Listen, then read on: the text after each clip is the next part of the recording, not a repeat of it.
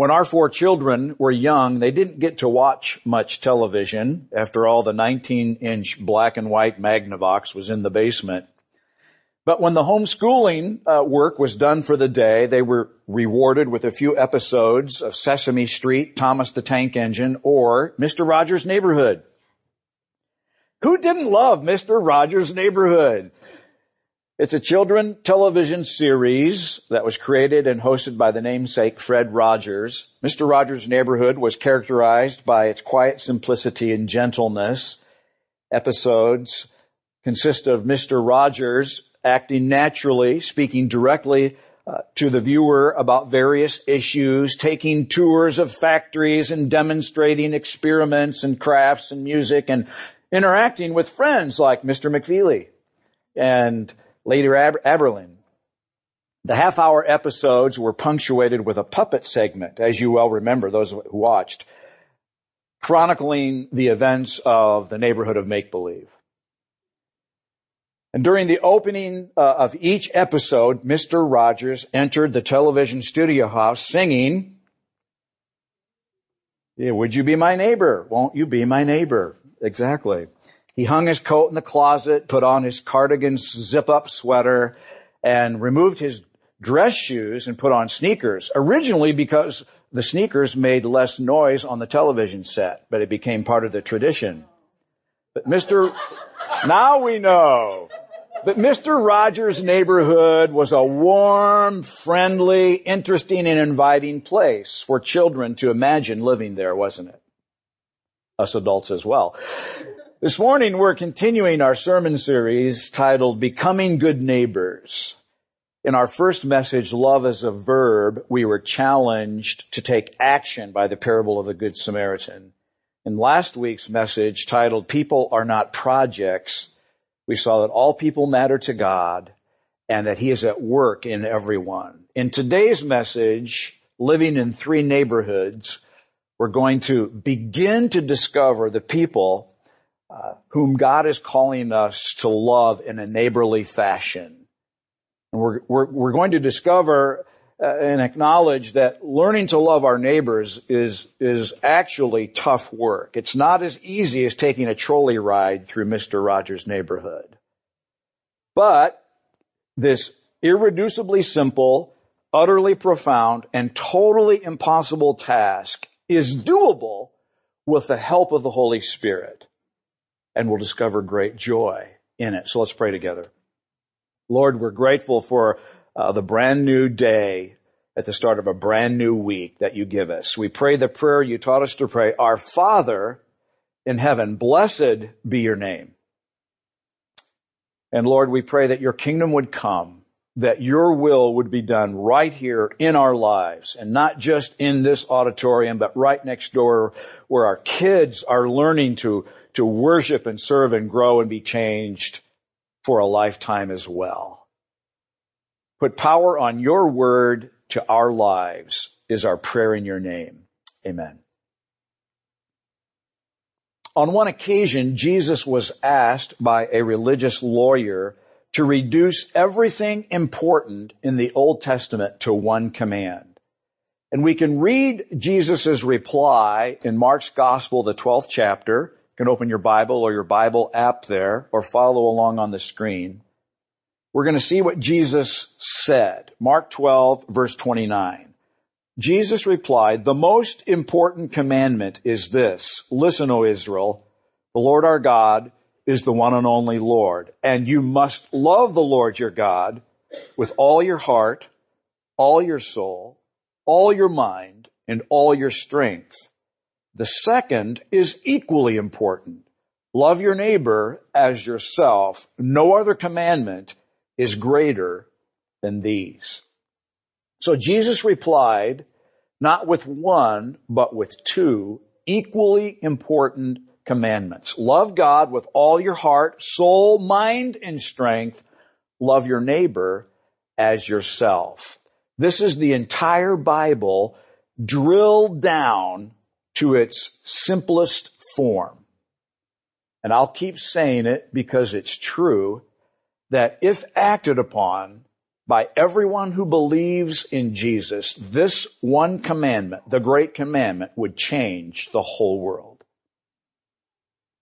Now over the last two weeks, we've been looking at one particularly memorable story um, that Jesus told to illustrate his specific appeal to love your neighbor. And it's found in Luke's gospel, the 10th chapter, verses 30 to 37. We won't read the whole story, but I'll recapture the parable of the Good Samaritan for you. In the story, a Jewish man was beaten by thieves and left for dead by the side of the road. Both a priest and a temple assistant came along, but crossed to the other side of the road and passed him by. Then a despised Samaritan came along, saw the injured Jewish man, had compassion on him, and made a colossal, uh, calculated step, risk of crossing social and cultural and racial and religious boundaries and reached out and ministered in love and compassion to the injured Jewish man. He spent the evening administering care. Uh, he tra- had transported him on his own donkey to a local inn, and then he made a promise of future payment and reimbursement. Uh, and so, uh, huge risk, huge investment. Jesus concluded this story this way in Luke 10:36. Now, which of these three would you say was neighbor to the man who was attacked by bandits? The man, the lawyer, replied, the one who showed him mercy. And then Jesus said, yes, now go and do the same. So we're asking with the help of the Holy Spirit to become that kind of a good neighbor the Good Samaritan kind of good neighbor, and thus fulfill the great commandment. Now last week we were reminded uh, that taking the great commandment seriously is not an evangelism strategy. This isn't the vineyard's new program for evangelism. You see, if evangelism is our motive, you really probably won't be a very good neighbor.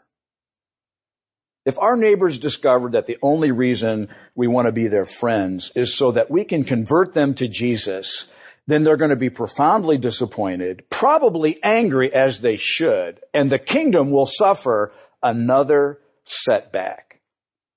On the other hand, if neighboring is done with the right heart, with the right motive, and the right deeds, that is, we actually take an interest, we share life, we serve them. That is to say, we learn to love, period. If neighboring is done like that, then most certainly people who do not know God will come to know Him. We will see them cross that bridge of genuine, authentic, serving, loving relationship. And they will invite you and Jesus into their life story. Have any of you ever had this experience? You, you stand and stare at your garage or your basement or your home office or your closet and you thought, or your house. I know I need to spend a day or a week cleaning this place. I just don't know where to begin. Just last Memorial Day, last Monday, Tina and I did this very thing. As the rain was pouring down, keeping us from yard work, we went out into the garage and we thought about tackling it as the day's project. We need to clean this place. And then we looked at each other, we shook our heads and we retired to the basement and streamed a movie on Netflix. Knowing where to start can be the hardest step, isn't it? You know, becoming good neighbors can be like that for many of us. Uh, moving from the theory in the safety and security of our time together on Sunday morning to the practice of actually being a good Samaritan can immobilize us. We're, we're, we're, paralyzed, as it were. And we know that we can't begin to be a good neighbor to everyone. So where, where do we start? Well, this morning I want to offer a few suggestions about where to begin beyond the adjustments Uh, of our attitude towards and our beliefs about people that we looked at in detail last week. That all people matter to God and that He's at work in all of them. So let's, let's begin. Now, none of us actually live in Mr. Rogers' neighborhood. As much as we would like to live there and take a ride on the trolley to the neighborhood of make believe. But we all do live in three neighborhoods. God has uniquely placed us in three spheres of influence and relationship. I like to think of them as three neighborhoods, if you will. They are absolutely unique to you. No other person on the planet of nearly 7 billion people lives in your three neighborhoods. And I suggest that we begin becoming good neighbors by stepping into our three neighborhoods. I'm going to suggest that you let go of the metaphoric neighbor who is who is wounded and bleeding by the side of the road, whom you never actually meet and get to minister to anyway. And also let go uh, of the needy neighbors on the field of world missions around the globe. There is a time and a place to respond to those needs, to be sure. But let's start becoming good neighbors in our three unique neighborhoods. Let's unpack that. First neighborhood is where you live. This is our geographic neighborhood. Each of us lives in a specific geographic neighborhood. It might be a literal neighborhood, as in defined by a name or a geographic territory, a network of streets and cul-de-sacs, or a zip code. For instance, my wife Tina and I live in the Cove. It's technically a retirement subdivision, which we qualify by age. But uh, it's a it's a subdivision of 50 lots, of which 20 have been built. We don't know if the, the next 30 are going to happen or not. You might live in an apartment complex or a mobile home park or a retirement community or a condominium development. It really doesn't matter if you rent or you own or you still live with your folks. We have a geographic place that we call home. Now it's true that some of you may live in the woods or on large acreage, but even in that case, you still have people that you would identify as your neighbors. Where we live determines our first neighborhood. Now, in our church family, uh, we have people who live in, see if I get this right, Peoria, Peoria Heights, Morton, Mackinaw, Washington, East Peoria, West Peoria, Germantown Hills, Pekin, Bartonville, Creve Coeur, Chillicothe, Brimfield, Edwards, Galva, Hopewell, Norwood, Edelstein, Dunlap, Gifford, and Lompoc, California. Did I miss any? Awesome. That is a lot of neighborhoods, and that means a lot of literal neighbors. Now in the parable of the Good Samaritan, Jesus was stretching his audience uh, to rethink their concept of neighbor to include people they had not previously considered. Because you see, in the mind of the Jew, the despised Samaritan would never have been considered their neighbor, even though they were literally their neighbors. So Jesus is using the parable to stretch their thinking. Perhaps God might be nudging a number of us to begin neighboring with our literal neighbors. People who matter to God, people in whom God is working, even though we may not have previously considered them to be our neighbors that we're commanded to love. Now here's the rub in 21st century America. Most of us don't actually know our literal neighbors, do we? So I thought we might try a little exercise this morning that's actually suggested by Jay Pathak and Dave Runyon in their book titled uh, The Art of Neighboring. And I've included it in your program. You could pull out the, uh, the Who is My Neighbor on the cardstock it's a diagram. And you can imagine that your uh, house or apartment is the middle box and that the other eight squares represent the eight households around you. Now I understand totally that your neighborhood probably doesn't look like a tic-tac-toe board. You know, okay, just for the sake of illustration.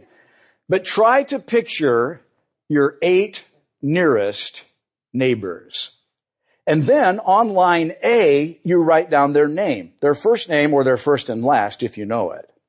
On line B, thank you Adam for your creative genius. For the benefit of those listening on the podcast, there is an absolutely hilarious graphic that's accompanying this. And if you send me your email, I will send you a copy of it. Actually, Tina's not the one that has the tattoos. I have them. No, I'm just.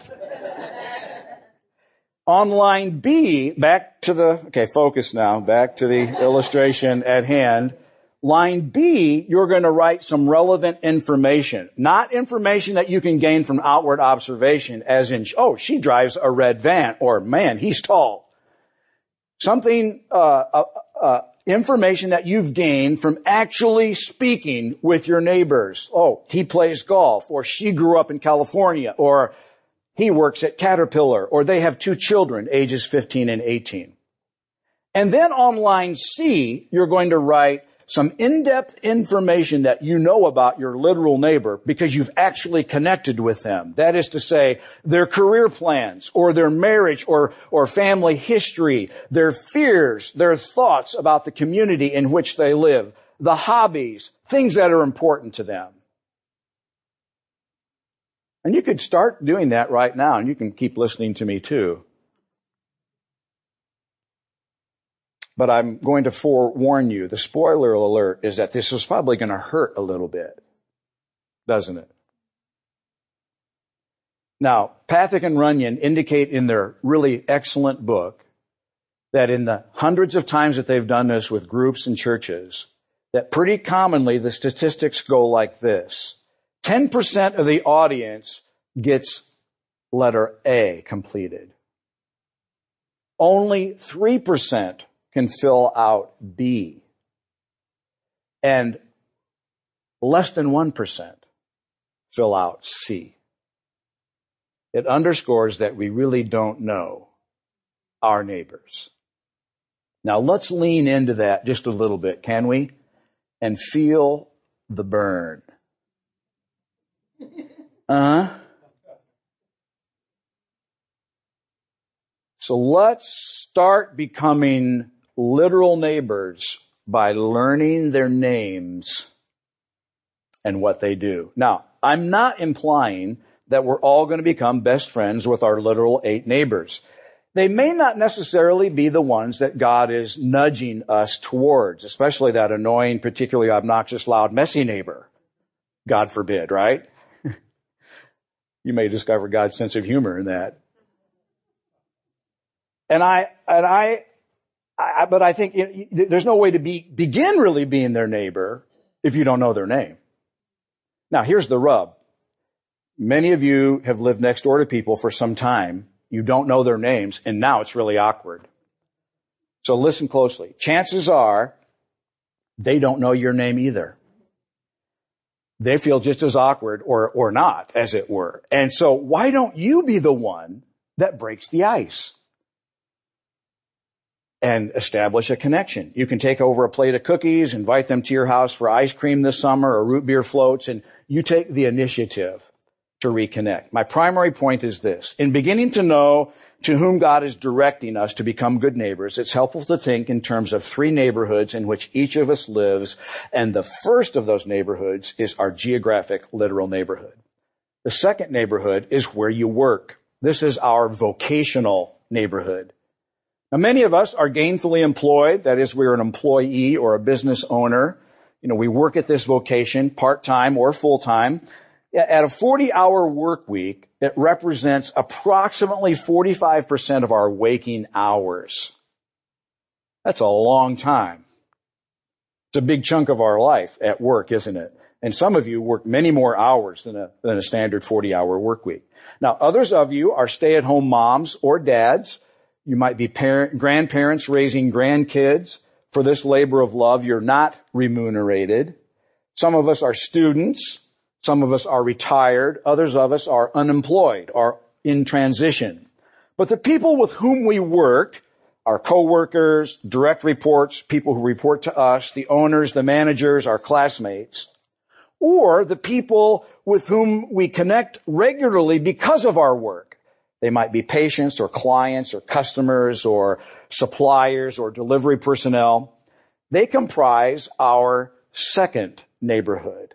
And we'll spend a lot of time with these people over our career. And this particular mix of people is unique to you. Perhaps some of the people in your second neighborhood are the neighbors that God is going to nudge you to begin to connect with. Maybe the ones you can't stand. As the story of the Good Samaritan loving the unlovable Jewish man actually teaches. Our third neighborhood is where we do life. This is what we might call our relational neighborhood. The people with whom we connect with somewhat regularly because of our intersecting life spheres. Perhaps an extended family, aunts, uncles, nieces, nephews, cousins, cousins once removed. Your daycare provider, the receptionist at the doctor, dentist, chiropractic, or therapist's office. Parents of the teammates of your kids' soccer or baseball or dance team. Maybe your hairstylist, people that you see at the health club where you work out regularly, clerks at the Kroger or Hy-Vee where you, where you, uh, buy your groceries every week, the wait staff at the restaurants that you frequent or the place where you drink coffee, the teller at the bank. You see, I always go inside. I never go through the drive-through. Why? So I can actually connect with Megan and leave a vineyard pen. You know, that's my pen evangelism. There, it's, every week I stick a yellow pen in the Busey uh, pen box, and they're all filled with white Busey pens, and then several orange vineyard ones. The insurance rep or your financial planner, the mechanic at the Jiffy Lube or the, the Pennzoil uh, oil change place where you go to have your car serviced, members of the teams or the clubs or the service organizations that you're a part of. It includes the people that Tina and I see on our regular walking route through Weaver Ridge subdivision, people that we've now got to know. Perhaps it's some of these people in your relational neighborhood that God is nudging you towards to learn how to love and become good neighbors. So friends, we live not in Mr. Rogers' neighborhood, nor the neighborhood of make-believe. We believe, we actually live in three neighborhoods that are unique to you. Where we live, where we work, where we do life. Now, as we begin to take steps uh, towards becoming good neighbors in these neighborhoods, I want to look at some guiding principles that Jesus offers in John's Gospel, the fifth chapter. We're going to read in John 5, uh, a few verses beginning in verse 17. Jesus said, My Father is always working, and so am I. And so the Jewish leaders tried all the harder to find a way to kill him, for he not only broke the Sabbath, he called God his Father, thereby making himself equal with God. So Jesus explained, I tell you the truth. The son can do nothing by himself. He does only what he sees the father doing. Whatever the father does, the son also does. For the father loves the son and shows him everything he's doing. We see here a couple of guiding principles that, that might uh, apply, you may find helpful as we become good neighbors. The first in verse 17 is that God the Father is always working. We discovered that last week, didn't we? But the point here is in your three neighborhoods, God the Father is always working. Secondly, in verse 19, Jesus said, we can do nothing by ourselves. I love this powerful admission of truth. Friends, we don't have the capacity for loving relationships, the kind that Jesus calls for, without God's help. We can't muster up strength and compassion in our heart for unlovely people. We need the help of the Holy Spirit to, to cause us to be filled with compassion. Even Jesus himself said the Son of God couldn't do anything without the help of the Father. I find that tremendously encouraging. As I step into being a neighbor. Thirdly, verse 19, Jesus said he could only do uh, what he sees the Father doing. Now in the vineyard, part of our genetic code is, is this. We do what we see the Father doing. That is, rather than just getting chalked up full of busyness with religious behavior and then asking God to bless our actions, rather we try with the help of the Holy Spirit to discern what it is that God's already doing and then we join that. Now, there's certainly a place for outright deliberate obedience. We don't need to decide not to lie because it's not what the Father's doing. You know, so hear what I'm saying, not what I'm not saying. There's, there's a place for outright obedience to the Word of God. But there is another place of our elective cooperation with what we see God doing in the neighborhoods around us. And this is an imprecise art form. It's not engineering science. It's not mathematics or chemistry. It is an imprecise art form trying to listen to what God is doing and then obey Him. And we'll spend the rest of our lives as, as Christ followers discovering what the Holy Spirit, the Father is doing and then trying to cooperate. Uh, we'll, we'll, a lot of times we'll step out. We'll, we'll think God is directing us and we'll try something and we'll fail or maybe it, it doesn't have the kind of results that we would hope. But we say in the vineyard, you have to be willing to tolerate a few burnt cookies to get the real ones. And so sometimes when you think God is leading you or directing you and it just doesn't work out and everything falls apart, uh, just count it a burnt cookie on your way to getting the real ones. Ultimately, we will cooperate and have success, or you could call that anointing or enablement by the Holy Spirit, when we cooperate with what God initiates.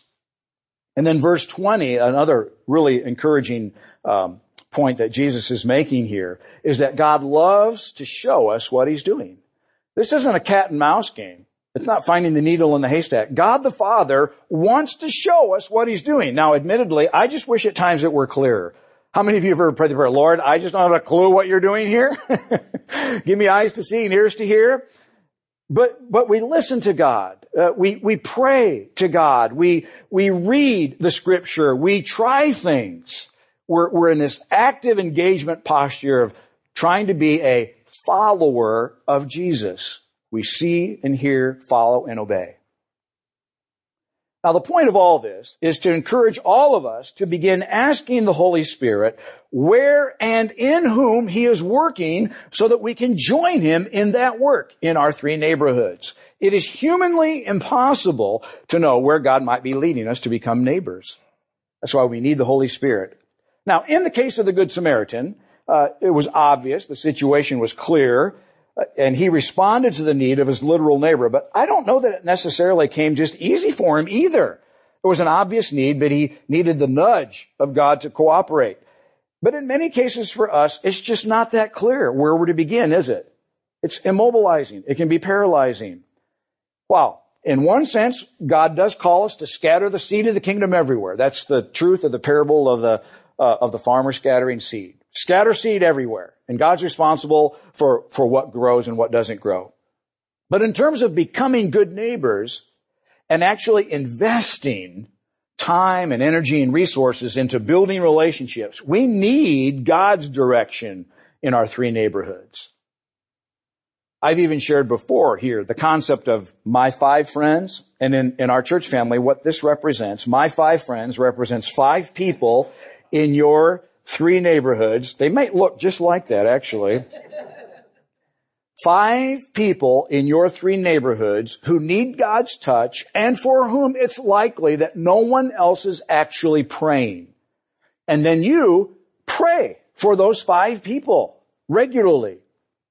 And of those five people, perhaps the Holy Spirit might begin for you by highlighting one or two of those friends with whom you're to begin building relationship. Let me just tell you how it's working in my life, our lives. So in our literal neighborhood, the Cove, last year, we thought of, well, how could we begin to connect? We did what we thought of as, as the comparable equivalent of a block party in a retirement neighborhood, which was a progressive Christmas dinner. Now, the vision for a Christmas dinner is really quite simple. You have three courses, salad, soup, and dessert, and neighbors team together to open up three of their homes. So you're doing each of the three courses in three different homes and you invite the whole neighborhood. And then you connect at each of those three places for, you know, 30 minutes to 45 minutes. And it's a great way to mingle, people to experience each other's homes and connect with one another. When my wife and I did this in Champaign, where we used to live, it was very successful in our neighborhood.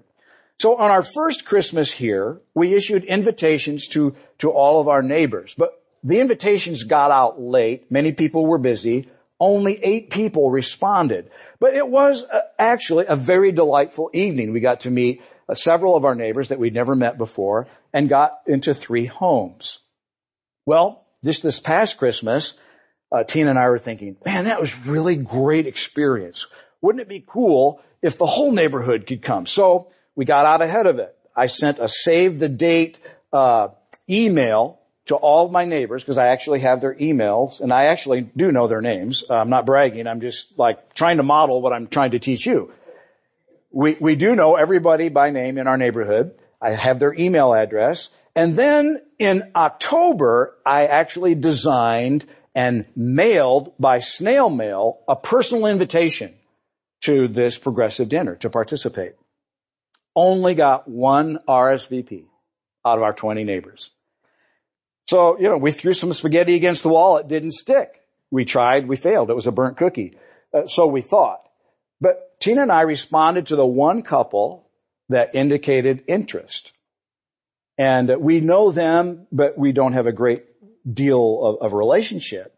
But while we're slow, we're not stupid. And so we thought, maybe this is who the Holy Spirit is highlighting for us to engage.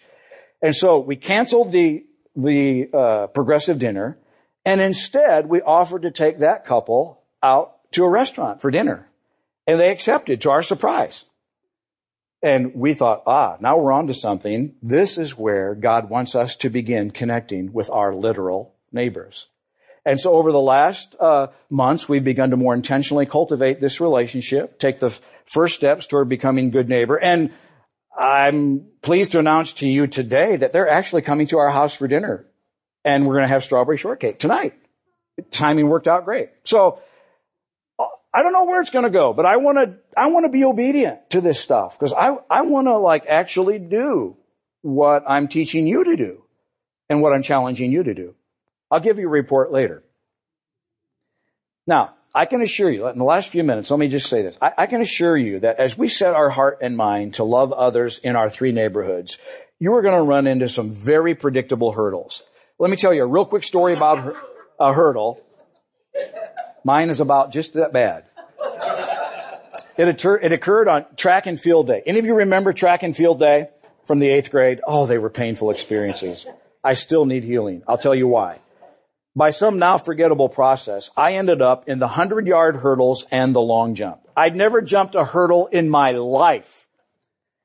But and, imagine in my heat, the horror that I now discovered that Ed Foster, the speed demon of the eighth grade class, was in, in the, in the row. What do they call it? The lane. Thank you. Next to me. We crouched and the starter said, you know, on your mark, get set, go. And, and Ed shot out of the starting blocks like a missile launched from an aircraft carrier or something, you know, and, and I'm kind of like, okay. I ran down as fast as my chubby little legs would carry me back in the eighth grade. And as the first hurdle neared, I remember leaping with all of my might. And then it's like time slowed down and my left leg smashed into the top of that hurdle uh, that felt at the time like was eight feet above the ground, but it was probably 18 inches. Uh, and I, I, I fell to the cinder track thinking, if I feign an injury, my pride could stay intact. So I did that. I literally I rolled over on my side. I pretended to be injured and my track career ended as soon as it started. my point is this. You are going to hit a hurdle as you step out to love the people in your neighborhoods. But don't let it injure your pride or keep you from the race. These hurdles are universal. The two you're going to hit right up the bat, first is time. The number one obstacle to becoming a good neighbor is time. Most of us aren't walking around with a lot of extra time on our hands, wondering what to do with it. We're already overwhelmed by the amount of stuff in our life. Our schedules are, are packed. We, we have enough relationships and we're thinking, how am I ever going to find the time and energy for more relationships? Well, I suggested at the very beginning of this sermon series that we want to encourage all of us to do a few of the right things well. I think this is one of the right things. And so in order to do it well, I think we, we have to take a step backwards and, and ask ourselves, are we living at a pace that allows us to be available to the people in our three neighborhoods that the Holy Spirit's highlighting? Is my pace of life sufficient to accommodate it? Um, in the process, these uh, the Holy Spirit's going to reveal three harmful lies about time that we often have we believe. First is is that you think, well, I'll have more time when things get back to normal. This is the new normal. There is no like things getting back to, to normal after blank. No, th- this is the new normal, friends. They're never going to settle down. Secondly, we think, well, just a little more will be enough. You know, uh, one more purchase, one more achievement, one more accumulation, one more home repair project, and then we'll finally have some time to settle down and begin to get to, you know, that'll never end. Thirdly, we think, well, everybody lives like this. Actually, no, they don't. Now, I'm not suggesting that reprioritizing our life to look more like Jesus is easy. In fact, this may be some of the most difficult work we do as a disciple in becoming good neighbors, finding the time. Obedience to Jesus is costly. It costs the Good Samaritan time and energy and resources. But Jesus is a good model for us regarding time. He got a lot done, but he never seemed to be in a hurry, did he? I don't ever hear Jesus complaining that he had too much to do. And he was always interruptible. He stopped his planned agenda to turn aside to care for and minister directly to somebody who was interrupting him. And it didn't bother him. It bothered other people, but not him.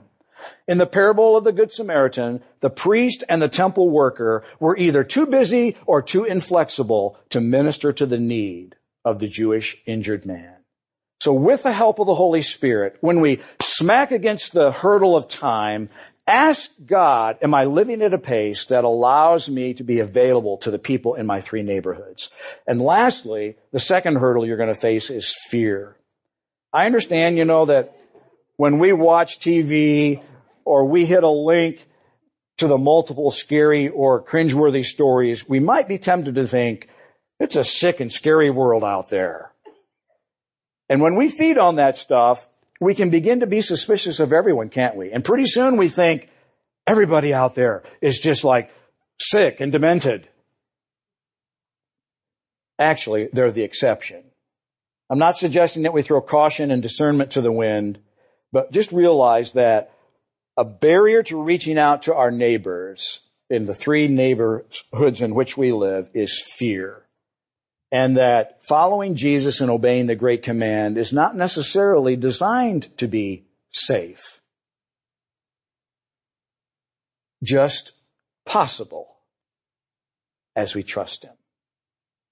Now, no doubt many of us are also thinking of the next barrier, which is, I don't know what to do or say. And that's where we're going to pick up next week as we offer some practical help in cultivating these uh, relationships uh, and becoming good neighbors as we head into summer. Lord, thanks for your encouragement, your patience with us, your grace for us. We we pray, God, that you just have mercy on us. We want to be people who grow to look like Jesus, but Lord, we're just like often so far away.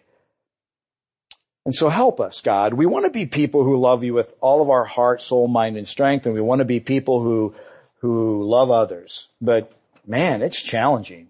And so I pray for grace for our whole church family, God. May we be the kind of men and women who grow to look more like you. You were attractive everywhere you went. And God, I want to be attractive. I want our church family to be attractive in the same way. Help us, Holy Spirit. And now as we offer to you, Lord, our, our gifts in worship and our hearts and hands in song, receive these for what they are, tokens that say we love you. Amen.